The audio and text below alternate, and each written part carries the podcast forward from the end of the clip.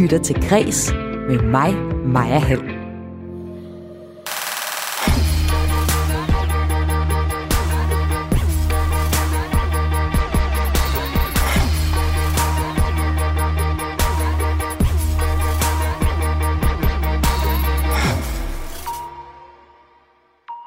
En ny app skal med tips om at købe blomster og give massage gøre mænd mere galante over for deres kæreste.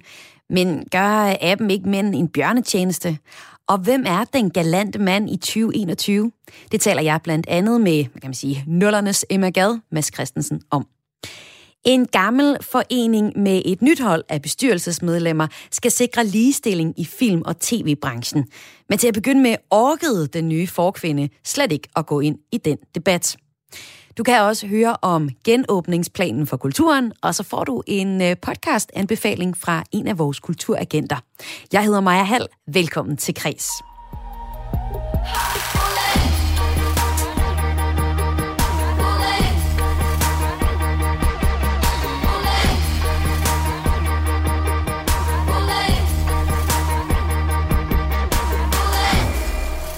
Kunne lidt kritisk spørge, altså findes der efterhånden ikke snart en app til alt?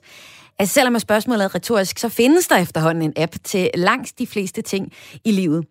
Og den seneste app, den skal så hjælpe mænd med at være mere galante over for deres kærester. Og appen hedder Galant, og kan huske for eksempel bryllupsdagen, og så kommer den også til forslag med, hvor, øh, hvordan du som mand skal pleje dit parforhold. Og det kunne for eksempel være, at øh, du skal huske at tilbyde at handle ind, eller købe en buket blomster, eller at sætte tid af til en omgang parmassage.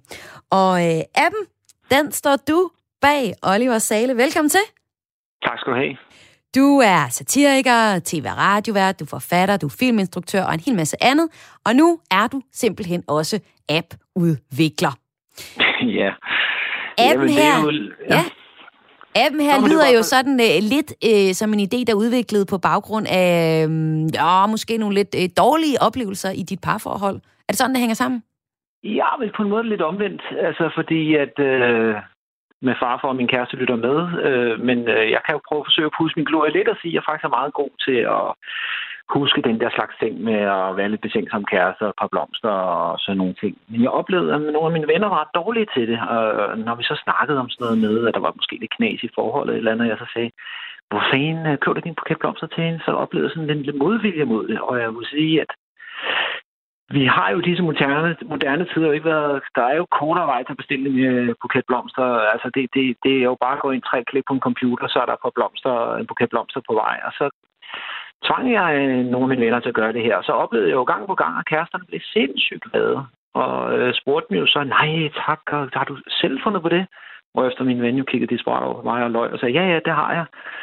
Og så tænkte jeg bare, hey, det burde man da. Altså, gøre, man kunne lave sådan en app. Altså, jeg ved ikke, det er sådan lidt en værtshusidé. Vi kender jo alle sammen, vi sidder sammen med nogle venner, og så sidder vi og snakker om et eller andet, og så kom jeg for skade af at sige det, mens der faktisk sad en i, i, i, øh, ved bordet, som rent faktisk var sådan en, der lavede sådan nogle ting. Og sagde han, det der, det er en god idé. Og det var måske, fordi han selv var sådan en, der ikke kunne sin øh, egen bryllupsdag. Og så, øh, så øh, gik det stærkt. Mm. Så lige pludselig så var der nogen, der investerede i det, og så blev det udviklet en app, og jeg havde bare følelsen af, øh, øh, det, det var jo bare, det, det var bare noget, jeg fundet på. Altså, øh, øh, og så begyndte vi jo at tage det alvorligt og sige, okay, hvad skal den kunne? Måske skal den også komme med nogle anbefalinger til dates, og øh, ligesom, en, ligesom du, ved, du har en ven, som ligesom måske er en, der også kender nogle gode steder, man kan tage på en date, og Øh, hvis du hilser fra øh, din ven, så får du måske også lidt rabat og sådan noget. Så, så på den måde kom det lige så for en dag. Øh, Øh, ja, så... Øh... Ja, fordi udover at den kan huske mærkedage, så kommer appen også øh, tips til, hvordan man kan være mere galant ved at købe ting. Og det er ligesom der, I så tjener nogle penge på det. Altså forslag til at købe øh, blomster eller halskæde eller et eller andet. Men jeg kan ikke lade være med at tænke på, altså, Gør man ikke lidt øh, mænd, som er jeres målgruppe, en, en bjørnetjeneste, når man udvikler en app, der sådan skal passe deres parforhold for dem? Øh, og hvad, hvad tænker du, bjørnetjenesten består? Jamen, at de simpelthen stopper med at tænke selv. Øh, en problem er, at de jo slet ikke tænker. Øh, så det er jo det, vi hjælper dem med. Altså, altså kan sige, vi, er det ikke enormt arrogant at sige over for mænd? Altså, man kan vel godt. Hvis de nu ikke sætter, øh, altså, det, går op i... Det, det, det, nu er jeg jo selv mand, og mm. så kan jeg jo så se rundt i en omgangskreds, at øh, øh, der er i hvert fald mange, der godt kunne bruge den. Og det, som jeg i hvert fald har observeret, er, at øh, mænd har måske den lidt en modvilje om ideen, ah, fordi at det er ikke snyd og så videre, hvor jeg oplever ekstremt mange kvinder, som vi i virkeligheden måske troede ville synes, det var lidt snyd eller et eller andet. De siger bare, min mand, han skal bare sådan en, og det skal være nu. Øh, så vi er blevet sådan lidt overrasket over, hvor, hvor hvad skal man sige, hvor stort i situationstegn problemet er, fordi man kan jo sige, det appen er, er jo bare i al sin enkelhed, at hvis man er glemsom, så kører man en kalender og så skriver man sine aftaler ned i dem, så er det jo heller ikke snyd, fordi man pludselig kommer til tiden og kan huske, hvilke dage man har møder. På den samme måde her er det jo, er det jo kan man sige, udgangspunktet er jo, at man gerne vil være en bedre kæreste. Man vil gerne være bedre til det, så man skal jo selvfølgelig kun downloade den, hvis man tænker, gud, den kunne jeg egentlig godt bruge til noget, for jeg er måske lidt dårlig til det her. Øh, og man kan sige, det er en form for støttehjul. Altså, så på et eller andet tidspunkt, så erfarer du jo ved hjælp af appen, hvis du gør det, den siger, erfarer du nok, at det egentlig går ret godt, og din kæreste bliver glad. Og på et tidspunkt, så smider du de støttehjul og siger, nu behøver jeg ikke den her app længere, fordi nu er det ligesom kommet ind på min lystavle, at hvis jeg gør de her ting, så bliver min kæreste glad, og hvis hun er glad, så bliver jeg glad, og så har vi det bedre, og så øh, det er verden et bedre sted. Nej, men, men øh, øh, øh altså, så, så, så selvfølgelig kan du sige, nu siger du bjørnetjeneste, eller sige, det er snød, eller nogen kunne synes, ah, men så er det jo ikke rigtigt, hvis man ikke selv har fundet på det. Men sådan er det jo her i livet, at vi har nogle forskellige hjælpemidler, som minder os om det, vi har en intention om at gøre i hvert fald. Og det er jo det, det starter med. Og min øh, kollega Gustav Borgs Olesen, han har så øh, testet appen på sin kæreste, ja. og øh, vi skal høre, hvordan det går. Altså, det fungerer også sådan, at øh, han for eksempel har fået tips om, at han skal skrive et håndskrevet kærlighedsbrev og købe blomster, eller lave en romantisk middag. Han har fået alle mulige små tips, og dem har han så fået i den her app skjult som øh, for eksempel fodboldresultater eller nyheder på telefonen, så hans kæreste ikke kan kunne mhm. opdage det. Men han taler så med hende om, om hun synes, at han er blevet mere galant. Og lad os lige prøve at høre det her.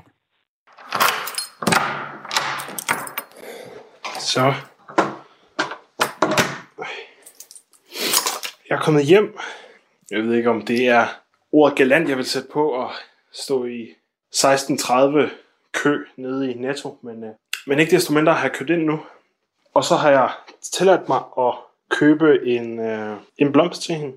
Jeg ved ikke, om jeg synes, det er verdens pæneste blomst. Selve handlingen havde måske været, været noget mere galant, hvis jeg havde købt en stor buket roser eller, eller noget i den stil. Men, øh, men som jeg forstår det, så kan mindre altså også gøre det. Og det, øh, det at være galant over for sin kæreste handler også om at, at bare lige huske at tænke på sin kæreste, når man står nede i køen i Netto.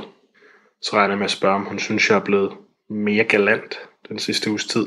Jeg har øh, forsøgt i løbet af ugen også at tage mig tid til, eller eksempelvis når vi går i seng, og, og give hende de der 5 minutters massage, og sige, hun ser pæn ud, når hun har været i bad og taget tøj på. Jeg ved sgu ikke, hvad hun synes. Nu må vi se. nu må vi se. Hvad synes du om den blomst, jeg har købt til dig? Den er fin. Den er meget sød. Kan du mærke på mig, at jeg er blevet mere galant? Nu har jeg ikke været ude i køkkenet endnu. Har du været ude i køkkenet? Jeg har ikke været, nej.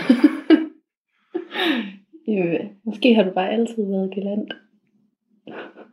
Det ved jeg ikke. Det har jeg ikke tænkt gevaldigt meget over. Det, den også kan, den her app, det er jo, at, øh, at man, altså man taster øh, fødselsdage og årsdage og sådan noget. Tror du, at det vil øh, hjælpe mig til at huske sådan nogle ting? Ja, det ville være mere galant, hvis du bare huskede det. Tager det noget fra det at købe blomster, at man har fået det at vide af en app? En app, der er gemt bag øh, fodboldresultater. det er meget mandet, men øh, whatever works. Men er det ikke bedre end at glemme det? Jo, det er en fin tanke. Det er da også en form for effort, at du har downloadet appen. Ja. Trykket ting ind. Har du trykket de rigtige datoer ind? Ja. Hold op.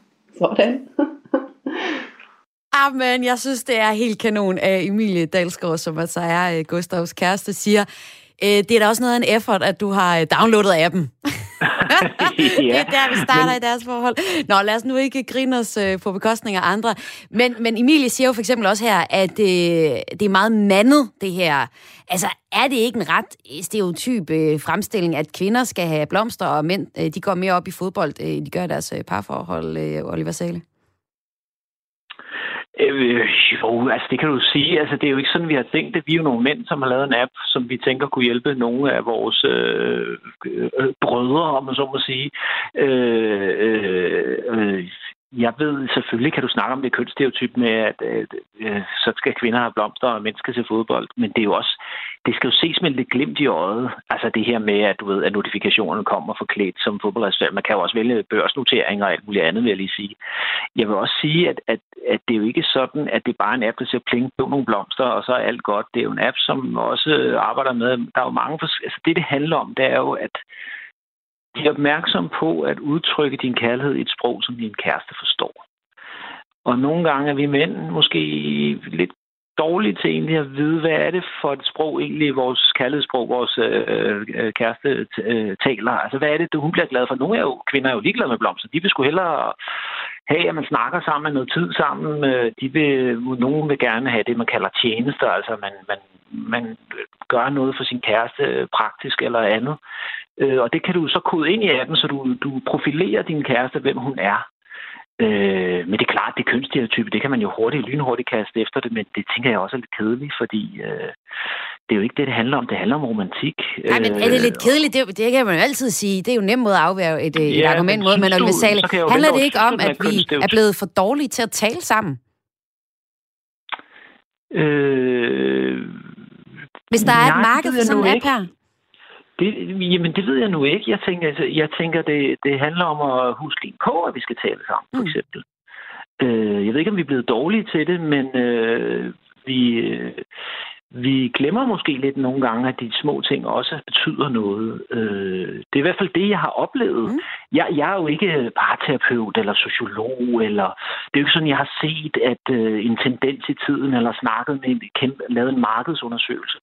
Jeg har bare oplevet omkring mig noget, hvor jeg tænkte, gud, det er egentlig mærkeligt, at det, når jeg hjælper de, når jeg skubber de her venner i den her retning, så oplever de en kæmpe forskel. Øh, tænkte, det, burde, det, det, det er da egentlig mærkeligt. Kunne man ikke lave en app? Så er der en, der siger, jo, lad os gøre det.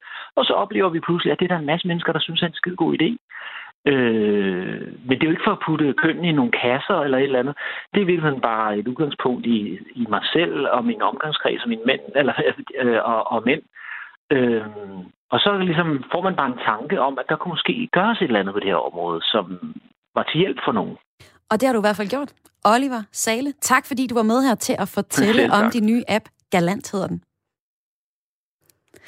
Og øh, vi vender tilbage til øh, ikke så meget appen, men lige så meget temaet om det er, om hvordan det er at være øh, galant i 2021. Det taler jeg med Mads Christensen om, altså foredragsholderen og forfatteren bag Den Store Blærerøv, altså bogen, og altså om, hvordan det er at være galant her i 2021. Og nu der får du et øh, kort overblik over de vigtigste nyheder fra kulturens verden i dag. Så kom datoen, vi alle har ventet på. Eller datorerne.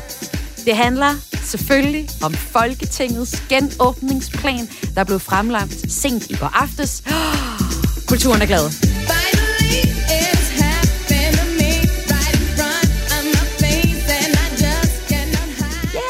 Finally! Sådan nok mange af os, der har det. Og lad os lige tage datoerne for, hvornår vi kan komme til at få noget åndelig føde. Den 21. april, der åbner museer, kunsthaller og biblioteker. Udendørs servering på caféer og restauranter åbner med coronapas, altså krav om, at du kan vise en negativ coronatest, eller at du er færdigvaccineret, eller at du allerede har været smittet, så kan du få lov til at mæske dig i kunst, bøger og mad. Den 6. maj, der åbner så øh, konferencer, spillesteder, teatre, biografer. Okay, det siger jeg lidt højt pitchet stemme, fordi det er virkelig lang tid siden, jeg har været til koncert og i teateret. Det glæder jeg mig til. Og øh, altså andre lokaler, hvor der er øh, sådan noget kulturaktiviteter, de bliver simpelthen åbnet den 6. maj. Og øh, der åbnes også for indendørs servering med coronapas. Den 21. maj, så er det den sidste del af kulturlivet, der er med i tredje fase. Det er fritids- og foreningsaktiviteter. Det er indendørsfaciliteter i Zoo. Jubi, vi kan få lov til at komme ind og se alle terræerne af alle de små æderkopper. Og så er det forlystelsesparker og aftenskoler. Indførelsen af det her coronapas, det har sådan en solnedgangsklausul, ret fedt ord i øvrigt. Det betyder en udløb, udløbsdato, og øh, skal ligesom diskuteres i øh, Folketinget månedligt, så det er jo ikke sådan helt sikkert det hele. Men det er ret sikkert. Og øh, udgangspunktet for genåbning er så, at alle over 50 enten er øh, færdig, færdigvaccineret eller har fået tilbudt en vaccine, når planen så rulles ud, den sidste del her. Ikke? Og øh, større arrangementer inden for øh, kultur og idræt, det må så øh, vente lidt på en, en genåbning, og vi venter stadig med at finde ud af det der med festivalerne, og hvad kommer der til at ske her. Men aftalepartierne, som var næsten alle, har nedsat en hurtigarbejdende ekspertgruppe, der står i, øh, der i midten af april skal komme med anbefalinger til, hvordan større arrangementer skal kunne holdes forsvarligt. Og så en anden øh, lille kort nyhedshistorie, den handler om, at øh, Martin Luther Kings datter takker Justin Bieber, selvom han, en hvid privilegeret mand, har hapset øh, bider fra den berømte sorte taler. Injustice anywhere is a threat to justice everywhere.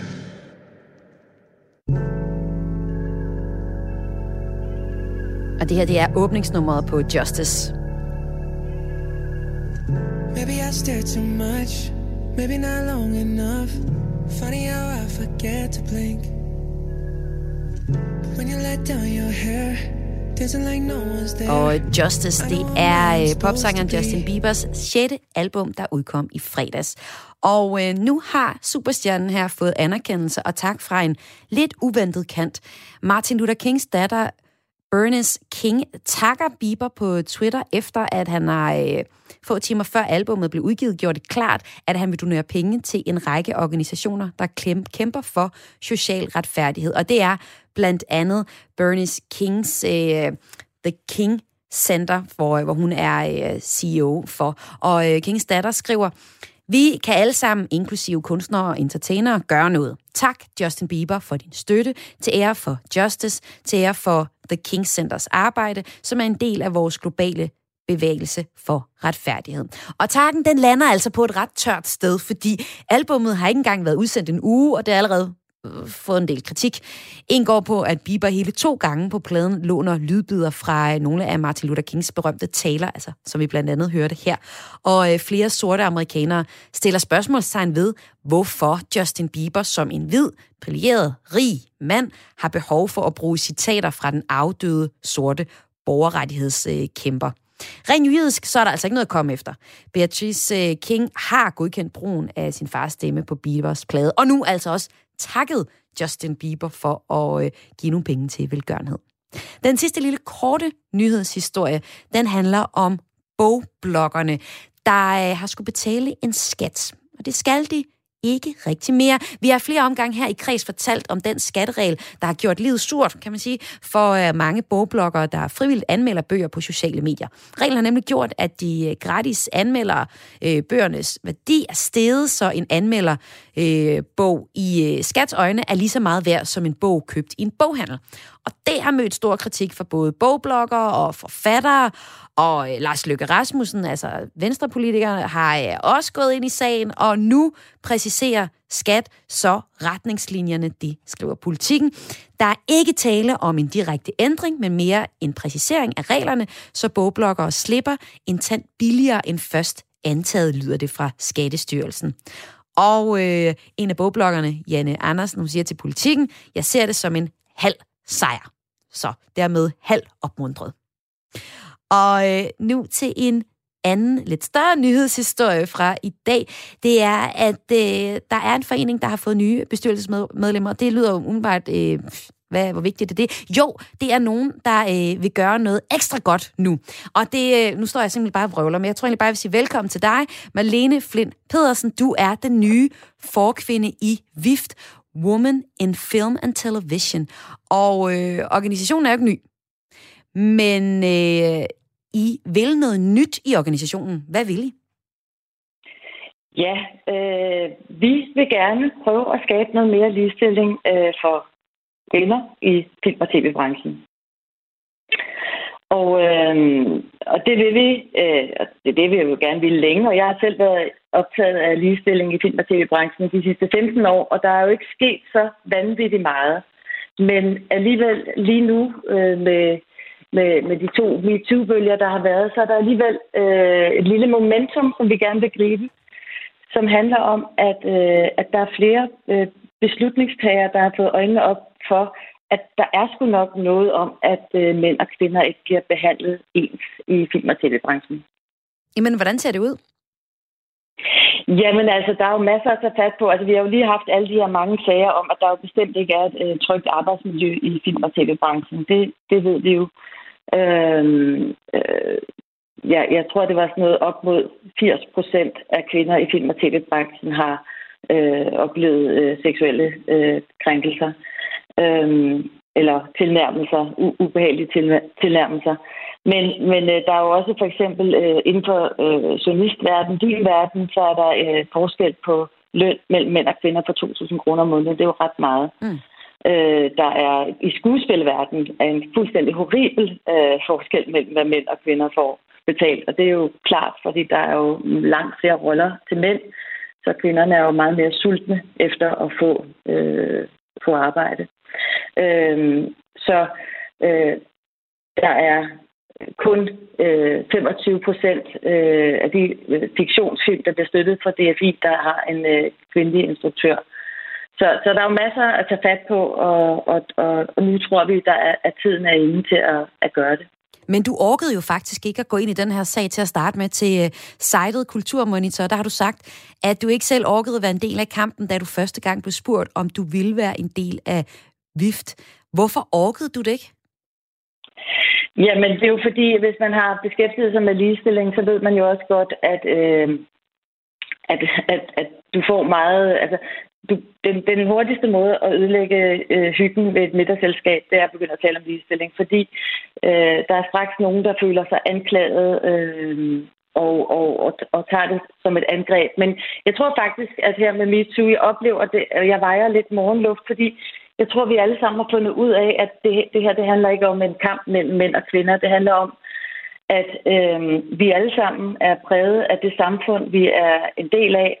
Og, øh, og derfor tænker vi kønnet, øh, og, og, og, og så, så, så, så det handler om at få en bevidsthed ind om, at vi behandler øh, mænd og kvinder forskelligt, og, og derfor skal vi begynde at sætte os nogle mål for, at øh, der skal være for eksempel øh, øh lige repræsentation af mænd og kvinder i dansk spillefilm, eller der skal være lige repræsentation af mænd og kvinder som eksperter i øh, dansk tv, eller der skal være lige så meget opmærksomhed på øh, kvindesport som mandesport. Altså øh, det her med, at, at, at der faktisk, altså vi, vi får bedre og mere original film og tv hvis vi øh, begynder at fortælle nogle af alle de mange historier, som der ikke har været fortalt øh, førhen.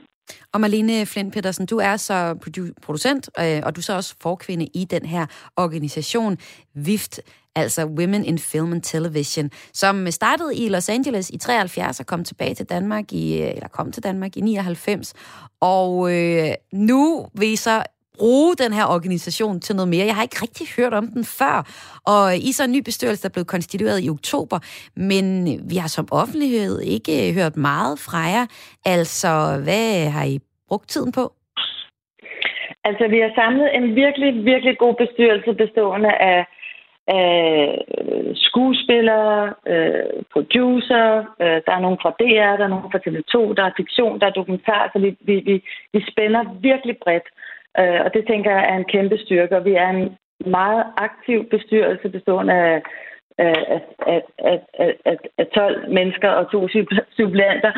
Øhm, og indtil nu har vi egentlig brugt tiden på at finde ud af, fordi vi, vi kommer ind i ligestillingen med mange forskellige øh, vinkler på det, så vi har egentlig mm. brugt tiden til at finde ud af, øh, hvem er vi, og hvad vil vi, og hvad vil vi gerne arbejde for, og hvordan vil vi gerne gøre det. Så når vi havde et fælles grundlag at arbejde videre på, øh, fordi ligestilling kan kæmpes øh, på, på mange forskellige måder, så vi har brug for at finde et fælles grundlag. Så vi, og så har det jo været corona, så vi har zoomet en, en hel del med hinanden, og det har været rigtig fedt øh, og, og øh, vi, vi har oplevet en kæmpe styrke ved at tale sammen og, og se, hvor meget kapacitet der er, fra, når vi blander de forskellige brancher, og hvor meget vi faktisk har til fælles. Så vi har virkelig, øh, virkelig god energi på at, øh, at gå ud og, og gøre, hvad vi kan for at skabe nogle nye strukturer, der kan skabe mere ligestilling i øh, dansk film- og tv-branche. Og helt konkret, nogle af de ting, I kunne tænke jer at gøre noget ved, det er at øh, give en mere tryg arbejdsplads. Altså MeToo ikke bare er en, en bølge, men også kan give anledning til, og, at man har tryghed på, øh, på arbejdet. I vil gerne sørge for lige løn og øh, også lige repræsentation. Det er jo nogle ret store punkter. Hvis vi ser et sted, hvor det øh, måske, kan man sige, lykkes, det kunne jeg i hvert fald godt tænke mig at høre dig om. I sidste uge, der kunne vi øh, fortælle, at CPH Docs, at øh, der er kvindelige instruktører for første gang øh, nogensinde, så dominerer de feltet af film på festivalen. 58 procent af dokumentarfilm er nemlig instrueret af kvinder. Og øh, hvis man tæller de film med, der har både en mandlig og en kvindelig instruktør, så er der tale om 66 procent af, af øh, konkurrencens øh, film. Det er så fordi, at CBH Docs selv er gået ind aktivt og gøre øh, noget for at sætte mere fokus på at få de kvindelige instruktører frem. Er det så noget som det, I godt kunne tænke jer øh, at opfordre mere til? Helt sikkert. Altså, øh, jeg, jeg synes, det er så godt gået af Copenhagen Docs. Og, og det, de har gjort, det er jo, de har jo bare sat sig et mål. Øh, og det, det handler jo ikke engang om kvoter. Det er jo at sige, nu vil vi gerne forsøge at nå det her mål. Og så har de nået det øh, til, til fulde. Og det samme mener jeg jo egentlig, at man kunne gøre på... Øh, øh, både på DFI, på det Danske Filminstitut, og på TV2 og på DR. Jeg ved, de har lavet et forsøg på Deadline, hvor de besluttede sig for, at øh, de vil gerne øh, øge antallet af kvindelige eksperter i Deadline, og, øh, og, og da de så begyndte at tælle, så fandt de ud af, at det var kun 25 procent, men efter de havde talt i en måned, så var de oppe på 40 procent. Hmm. Så, så det er bare et spørgsmål om øh, bevidsthed ja. øh, og tælle, ja. Og, sige, det, og, og beslutte sig for, at ville gøre noget ved det. Ja. Og så, og så have en bevidsthed om, at, øh, at, at, øh, at man af, af den ene eller anden grund, altså ikke måske, når det gælder kliniske eksperter, spørger så mange kvinder, som man, kvinder, som man spørger mænd. Så, så, og jeg, jeg, jeg oplever også, at, at, øh, at de store kulturinstitutioner, de vil gerne gøre noget ved det, og der oplever jeg så, at vi, vores rolle er at være en, øh, inspirator og, og, og lidt måske også en lille vagthund og holde dem til ilden. Øh, og det, det, det, det vil vi rigtig gerne være, den her, det her sted, hvor der er en øh, stor og stærk organisation med masser af, af medlemmer, som øh, en gang imellem kan, kan tage nogle møder med de der store kulturinstitutioner og sige, hvordan går det lige med det? Jeg synes ikke, det går så godt, eller kunne vi gøre det bedre, eller kunne man gøre det på en anden måde?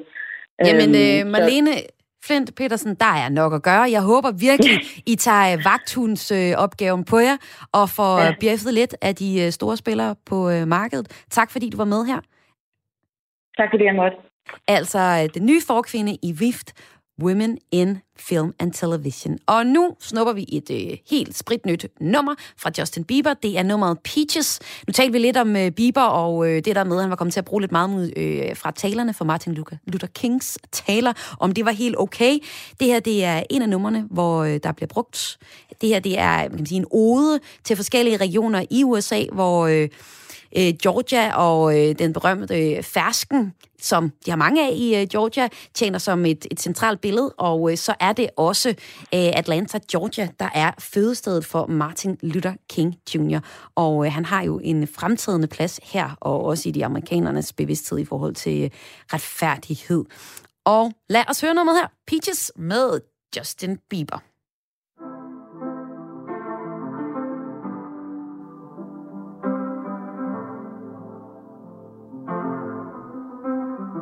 I got my peaches out in Georgia. Oh yeah, shit. I get my weed from California. That's that shit. I took my chick up to the north, yeah. Badass bitch. I get my light right from the source, yeah. Yeah, that's it.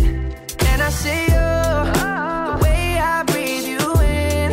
It's the texture of your skin. I wanna wrap my arms around you, baby, never let you go. Oh.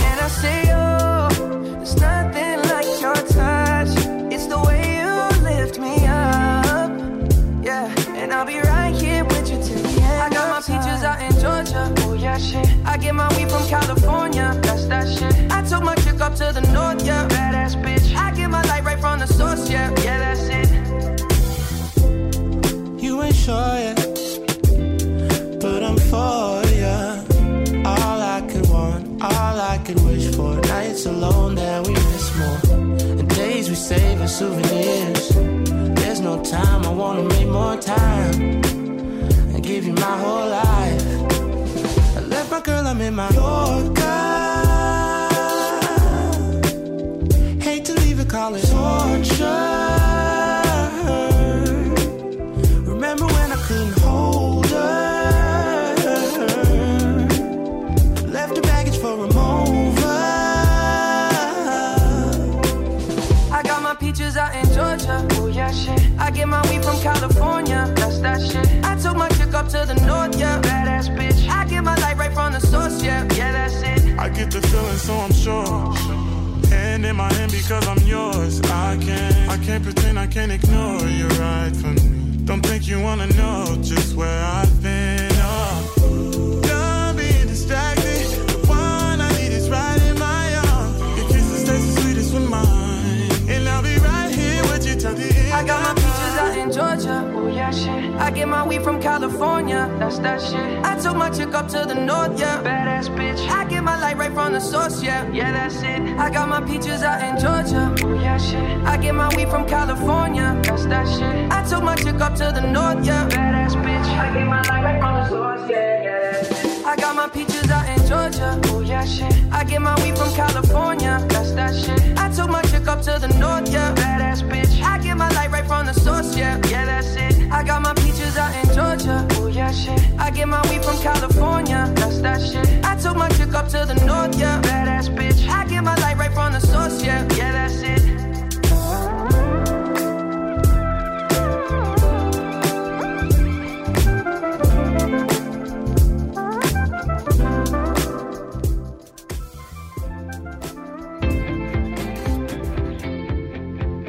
Lytter til Græs med mig, Maja Hall. Og nu skal vi til at se nærmere på, hvad det vil sige at være galant, en galant mand i 2021. Moon River, wider than a mile. I'm crossing you in style someday. Hvis man øh, slår galant op i den danske ordbog, står der høflig og opmærksom, måske indsmirrende over for kvinder. Høflig og opmærksom er jo ret til forladelige begreber, men hvordan harmonerer udtrykket indsmirende over for kvinder med nutidens fremstilling af kønnene og i særdeleshed i forhold til MeToo-debatten? Det spørgsmål dykker jeg ned i nu, fordi øh, tidligere der talte jeg med Oliver Sale, som har udgivet en uh, udviklet en app, der bærer navnet Galant, om som har til opgave at hjælpe mænd med at blive, ja, mere galante. Og nu kan jeg byde velkommen til en, som efterlever at være galant, og også galant på den gammeldags hold døren, køb blomster og tal pænt måde. Velkommen til, Mads Christensen. Hej med dig. Mange tak, fordi jeg må være med i det fine selskab. Mads Christensen, du er forfatter, konferencier og foredragsholder, og jeg har lyst til at kalde dig en moderne Emma Gad. Hvordan er det, øh, hvorfor er det vigtigt for dig at være galant, Mads? Altså, jeg er da glad for den flotte sammenligning også, Maja. Det skulle du have tusind tak for. Altså, da jeg begyndte at skrive øh, de her bøger om, øh, om adfærd og galanteri i almindelighed og gentlemanship og sådan noget, der var det jo med afsæt i, at jeg selv var sådan lidt øh, famlende. Mm? Jeg vidste ikke selv, hvad, hvad, hvilke regler galt, og hvordan øh, gjorde man det i praksis. Og, og så lavede jeg lidt research og fandt ud af, at det meste af det, der var lavet, det var lavet for 100 år siden. Og så tænkte jeg egentlig, jeg stjæler lidt her, det jeg lavet lidt mere nutidigt og lidt mere opportunt, og så prøver jeg du ved, at, at genintroducere nogle af de der lidt klassiske spilleregler. Og det fik du en masse opmærksomhed for, da bøgerne kom frem, og holder jo stadig foredrag øh, om det. Men det er jo ved at være længe siden. Hvordan øh, Det går det med de danske mænd? Er de galante nok her i 2021, synes du? Altså, jeg synes jo desværre, det går ret dårligt, øh, Ja. og det, er der flere, det er der flere grunde til. Men altså, den ene grund er, at det jo stille og roligt er blevet umoderne. Og det er også stille og roligt blevet sådan, at der ikke er længere nogen, der sådan forventer det, end sige efterspørger det. Så hvis en mand er galant, så er han det ikke i takt med og i kraft af samfundets ydre påvirkning, så er han det øh, måske snarere på trods af samfundets ydre påvirkning. Og det gør den galante mand lidt til en raritet, synes jeg. Men hvad siger du så til øh, den her nye app, som øh, Oliver Sale har udgivet? Altså en app, der skal hjælpe mænd, som hænger lidt bremsen, som han siger, til at, øh, at huske for eksempel årsdage og fødselsdage og give blomster og massage. Øh, kommer og falder den på et tørt sted? Ja, jeg synes, det er en drøngod idé, Oliver har fået der. Jeg ønsker ham alt tænkeligt held og lykke. Og, øh, og, øh, og du ved, da jeg gjorde det der, der er det jo mere end 20 år siden, og det var dengang bogen var formatet for vidensdeling. Og det er tiden for længst løbet fra. Der er ingen, der er jo bøger mere, så jeg synes, det er helt rigtigt at øh, se det som potentiale for en app. Jeg ønsker det var mig, der havde fået den gode idé, men det er desværre ham. Men Altså, en, en app, der fortæller, hvornår man skal huske at give blomster, eller købe en halskæde, eller sige noget pænt, er, er det ikke et billede på, at vi har glemt at tale sammen og, og passe på vores øh, parforhold?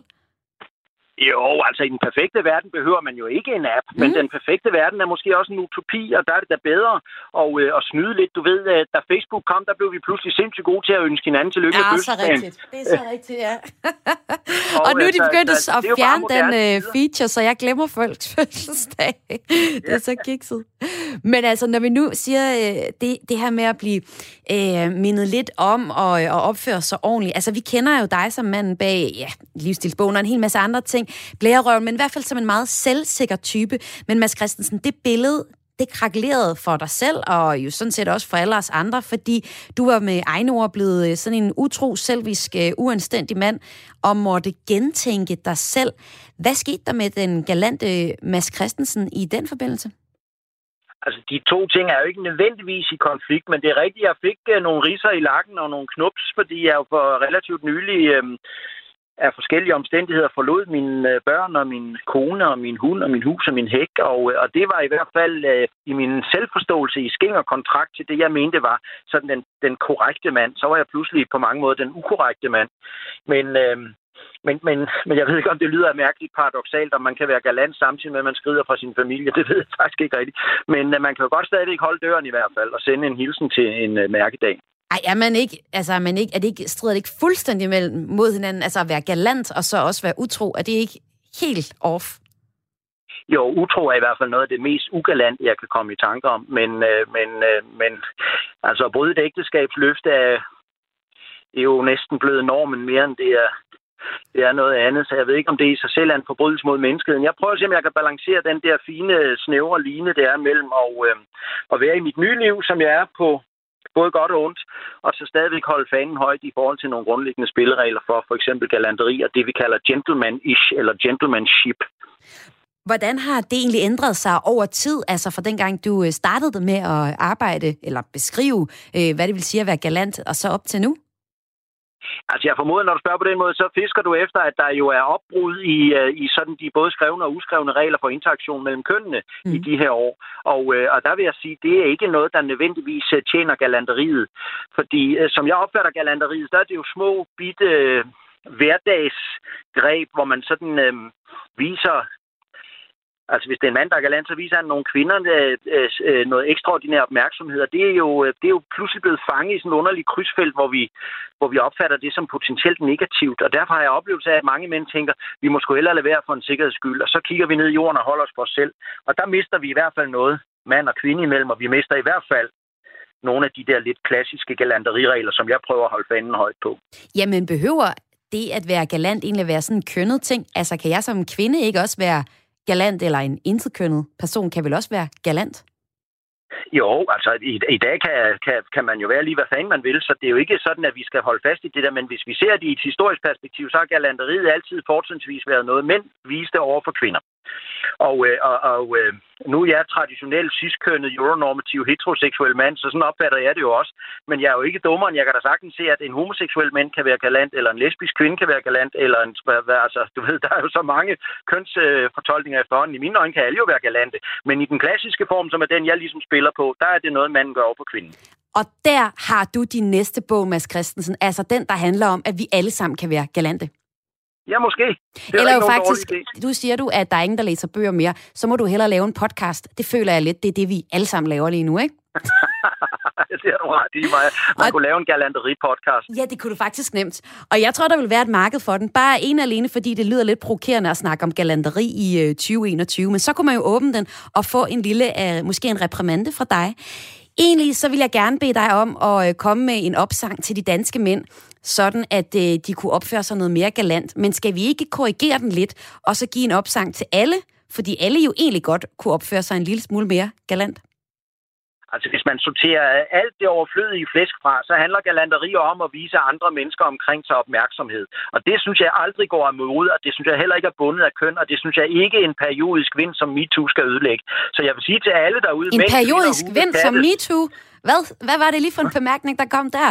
Jeg tror, at MeToo ikke bare er en periodisk vind. Jeg tror, øh, jeg tror med, eller jeg vil med god øh, analy, analytiske briller sige, den, den er... er blot en sinitsbøvs skarp i nuet og hurtigt glemt i eftertiden. Galanterier har eksisteret i hundredvis af år. Der kommer MeToo ikke på højde med det. Øh, Så i den sammenhæng synes jeg ikke, der er nogen fornærmelse i at sige, at det er en periodisk vind. Men og hvorom alting er, så i den vind sker der det, at rigtig mange mænd bakker og ikke rigtig tør at tale med kvinder. Og det vil vi for alt i verden prøve at undgå. Det er ikke nogens interesse.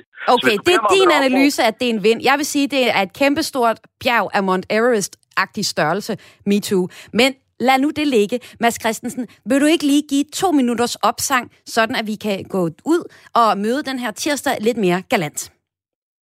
nu begyndte du at tale om noget helt andet, Maja. Det er jo et andet program.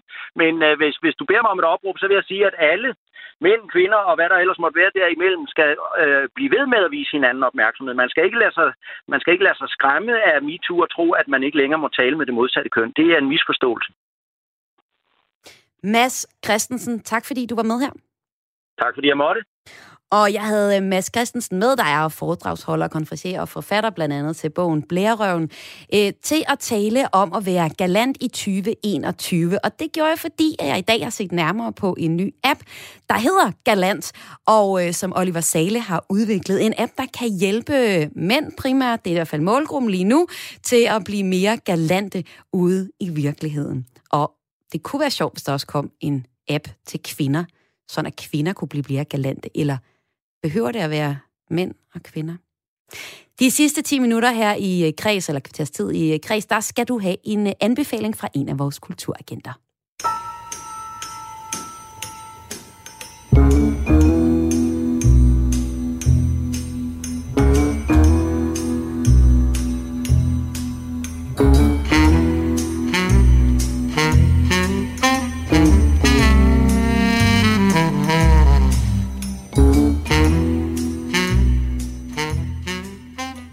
Her på Græs har vi samlet et stærkt hold af kulturagenter.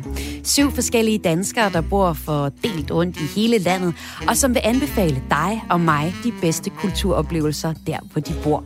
Det kan man sige, det er en lokal guide, der kan præsentere dig for nogle af de oplevelser, du måske ikke opdager af dig selv. Og i den her tid, hvor de fleste kulturtilbud er lukket ned, der tillader vi os at brede kulturbegrebet lidt ud. Men øh, jeg tror da egentlig bare, vi skal have sagt til velkommen til dig, Mathilde. Velkommen til Kreds. Tusind tak skal du have. Du er vores kulturagent i Midt- og Østjylland, og øh, Mathilde Reinicke, du er fra Skanderborg, og du er med i dag til at komme med en... Øh, det er jo ikke bare en anbefaling, vi skal kigge kritisk på det, men øh, hvad øh, har du taget med til os i øh, den her uge? Jamen, jeg har været lidt i mit nærområde faktisk, øh, ude at gå en tur i øh, et øh, fredet område lige uden for Skanderborg, der hedder Ilov Ådal. Mm. Og, øh, og i forbindelse med det, så har jeg hørt en podcast, som er lavet øh, i samarbejde med en masse kommuner langs Gudenåen. Der har jeg så hørt et afsnit om netop øh, Ådalen, øh, som handler om noget arkeologi og noget, noget jernalder. Så, så jeg har sådan prøvet at tage en museumsoplevelse lidt med ud i naturen. Okay, så din øh, anbefaling, eller den, øh, den kulturoplevelse, vi skal se nærmere på nu, det er altså en app, som man kan bruge, når man går tur, eller hvordan? Ja, altså det er egentlig bare en podcast-serie, som hedder mm. Åsteder, øh, som er fortællinger fra Gudnåen her i øh, Midt- og Østjylland. Og så øh, i forbindelse med, øh, jeg var i praktik sidste Hov. Nu tror jeg lige... Åh, oh, Mathilde, Mathilde, Mathilde. Et af de afsnit, der er lavet om det, der kaldes Mathilde, jeg tror, der er sket et eller andet med øh, telefonen til Mathilde, så vi prøver lige at ringe hende op en gang til. Jeg tror måske, høretelefonerne lige røg ud. Det lød i hvert fald helt skørt. Men Mathilde er i hvert fald ved at fortælle om den her app, der hedder, eller ikke app, den her podcast, der hedder Åsteder. En, øh, en, øh, en podcast, der øh, fortæller om Gudenåen og nogle af de forskellige ting, som øh, er historier, der er knyttet op til det. Og det er en øh, podcast, der er lavet af Museum øh, Skanderborg, som øh, du simpelthen kan tage i ørerne, når du er ude og går en tur ved Museum Skanderborg, eller ved, øh, ved Gudenåen, eller du måske bare i det hele taget kan høre. Det har været et uh, stort projekt. Og nu tror jeg så igen, jeg har dig med, men til, jeg ved ikke lige, hvad der skete. Du Ja. røg ud. Nej, ja, jeg forstår. Jeg sad ellers snakkede lystigt. og jeg skrev ned. Prøv lige at fortælle bare igen. Det her, det er en podcast, som man kan høre om gudnåen. Hvad handler den helt præcist om? Jamen, altså, selve podcasten er en lang række, men, men det, jeg ligesom øh, vil fortælle om i dag, det er det her afsnit øh, om den hellige dal, afsnit nummer tre, øh, som handler om Ilov Ådal, hvor jeg var ude og gå en tur. Og den, den handler ligesom om, at øh, fra år 200 til 400 efter Kristus, der er der blevet øh, offret en masse våben i en sø derude, og dem har man så fundet i løbet af 1900-tallet. Øh, og de er nu udstillet ude på Moskov Museum. Og i, øh, i podcasten, der synes jeg, de formår at, og ligesom, det lyder lidt, lidt tørt, men der formidler de så historien om, om det her arkeologiske fund. Og skal man gå en tur øh, netop ved, øh, altså netop det, det her sted for at, at kunne høre den, eller kan alle høre den? Altså, det er jo faktisk noget, det jeg gerne vil undersøge lidt, fordi nogle gange, så, øh, altså podcast-ideen er jo sådan efterhånden alle steder, og, og nogle gange, så er det sådan en decideret vandring. Men der vil jeg sige, nej, altså man, jeg synes sagtens, at podcasten egentlig kan stå alene. Øhm, det er en podcast, hvor der er brugt noget energi på at, at lave en spændende intro. Med, altså det, jeg kan høre, det er en skuespiller. Jeg ved ikke helt, hvem det er, men jeg kan kende, kende stemmen, der, der sætter en stemning an med noget baggrundslyd med svær, der klinger mod hinanden og nogle hestevrinsk og sådan noget. Og så, så foregår selve podcasten på den måde, at man, man følger ligesom øh, verden, øh, som hedder Lene Grønborg. Hun er kulturjournalist, og hun interviewer så to eksperter, og, øh, og det, det ene, det er ligesom ude i Ådalen, hvor at, øh, arkeologen Rasmus Birk Iversen fra Moskov, han fortæller om fundene, og så, det, så klipper de så til at seniorforsker Senior Pauli, hun fortæller om udstillingen ude på Moskov Museum. Så det er slet ikke sådan, øh, det er ikke på den måde øh, en guide til, til en gåtur i Ådalen. Det er lige så meget bare en, en, en podcast om, om noget arkeologi.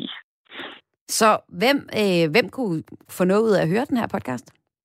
Jamen altså, selvfølgelig skal man have en eller anden form for interesse for, for noget historie. Altså nu lige præcis det her afsnit, det er jo sådan ret specifikt i Lovådal, men, men det, det handler i det hele taget om fund, om arkeologi, om fortiden og om krigere og, og sådan nogle ting.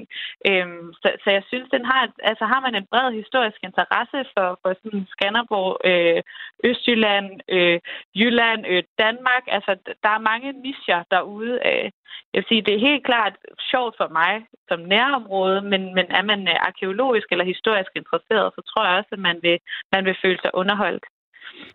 Og øh, den her podcast, den vandt faktisk sidste år podcast, podcastprisen øh, 2020 for årets samarbejde af Center for Podcasting. Altså det var dem, der gav prisen. Og det er den her Mhm. Åsteder fortællinger fra Gudnåen. Og den øh, journalist på podcasten, du nævner, Lene Grønborg, hun er faktisk øh, min kollega her på Kreds, og hende, der står Nej, for at lave en stor del af indholdet til Kreds hver evig eneste dag. Så vi er jo bare så glade for, at du også har valgt den. Vi sjovt. synes, at over. Alene er så sej. Også. Mm. Men øh, det skal jo ikke øh, overhovedet påvirke, og det kommer det til, det skal overhovedet ikke påvirke den øh, anmeldelse, du nu så skal give af øh, podcasten, som du altså har testet af, og det er helt præcis afsnit 3, som du har testet af. På en skala fra 1 til 6, og i, øh, i dagens anledning, så må det jo så være romerske svær, som, øh, Ja. som du øh, giver. Hvor, hvor mange svær vil du så give den her? Altså, jeg, jeg, øhm, jeg tror, jeg kommer til at give det seks svær, simpelthen. Jeg synes, jeg synes at det er, på, det er 28 minutter af sådan noget dramatik og noget ekspertviden og, øh, og noget, noget levende gørelse af vores, øh, vores fortid. Jeg synes, jeg synes simpelthen, den, øh, den kom i mål. Øh, jeg var meget imponeret. Jamen, så må vi sige, at det er en anbefaling, som vi i dag får fra vores kulturagent i Midt- og Østjylland, Mathilde Reinicke. Tak, fordi du var med til at give den anbefaling. Velbekomme. Og øh, Mathilde er altså en af vores syv kulturagenter, som øh, her kom med anbefalingen af podcastserien Åsteder Fortællinger fra Gudenåen. Og det er sådan, at hver en ved eneste tirsdag, så får du en anbefaling fra en af vores kulturagenter, vi har rundt i landet.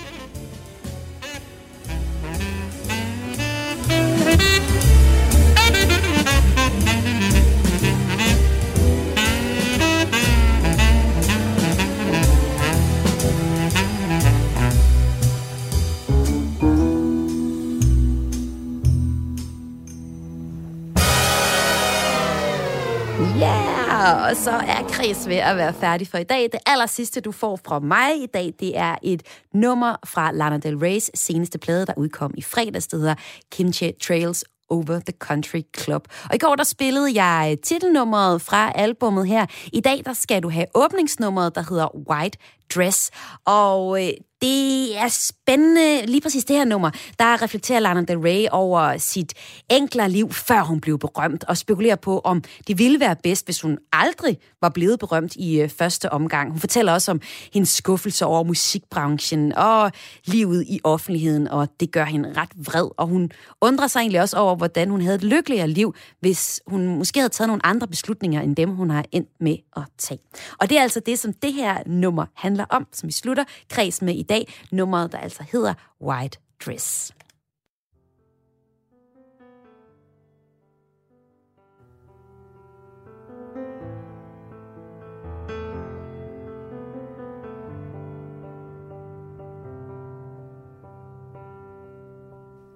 Sunset,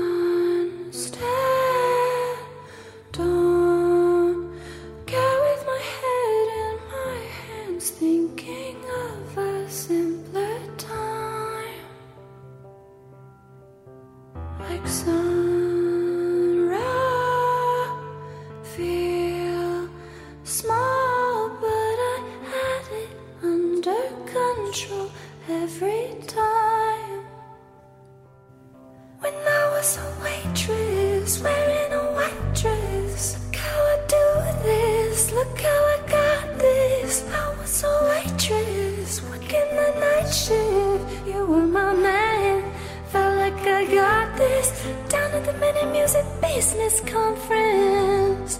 Down in Orlando, I was only 19. Down at the Mini Music Business Conference. I only mention it cause it was such a scene And I felt seen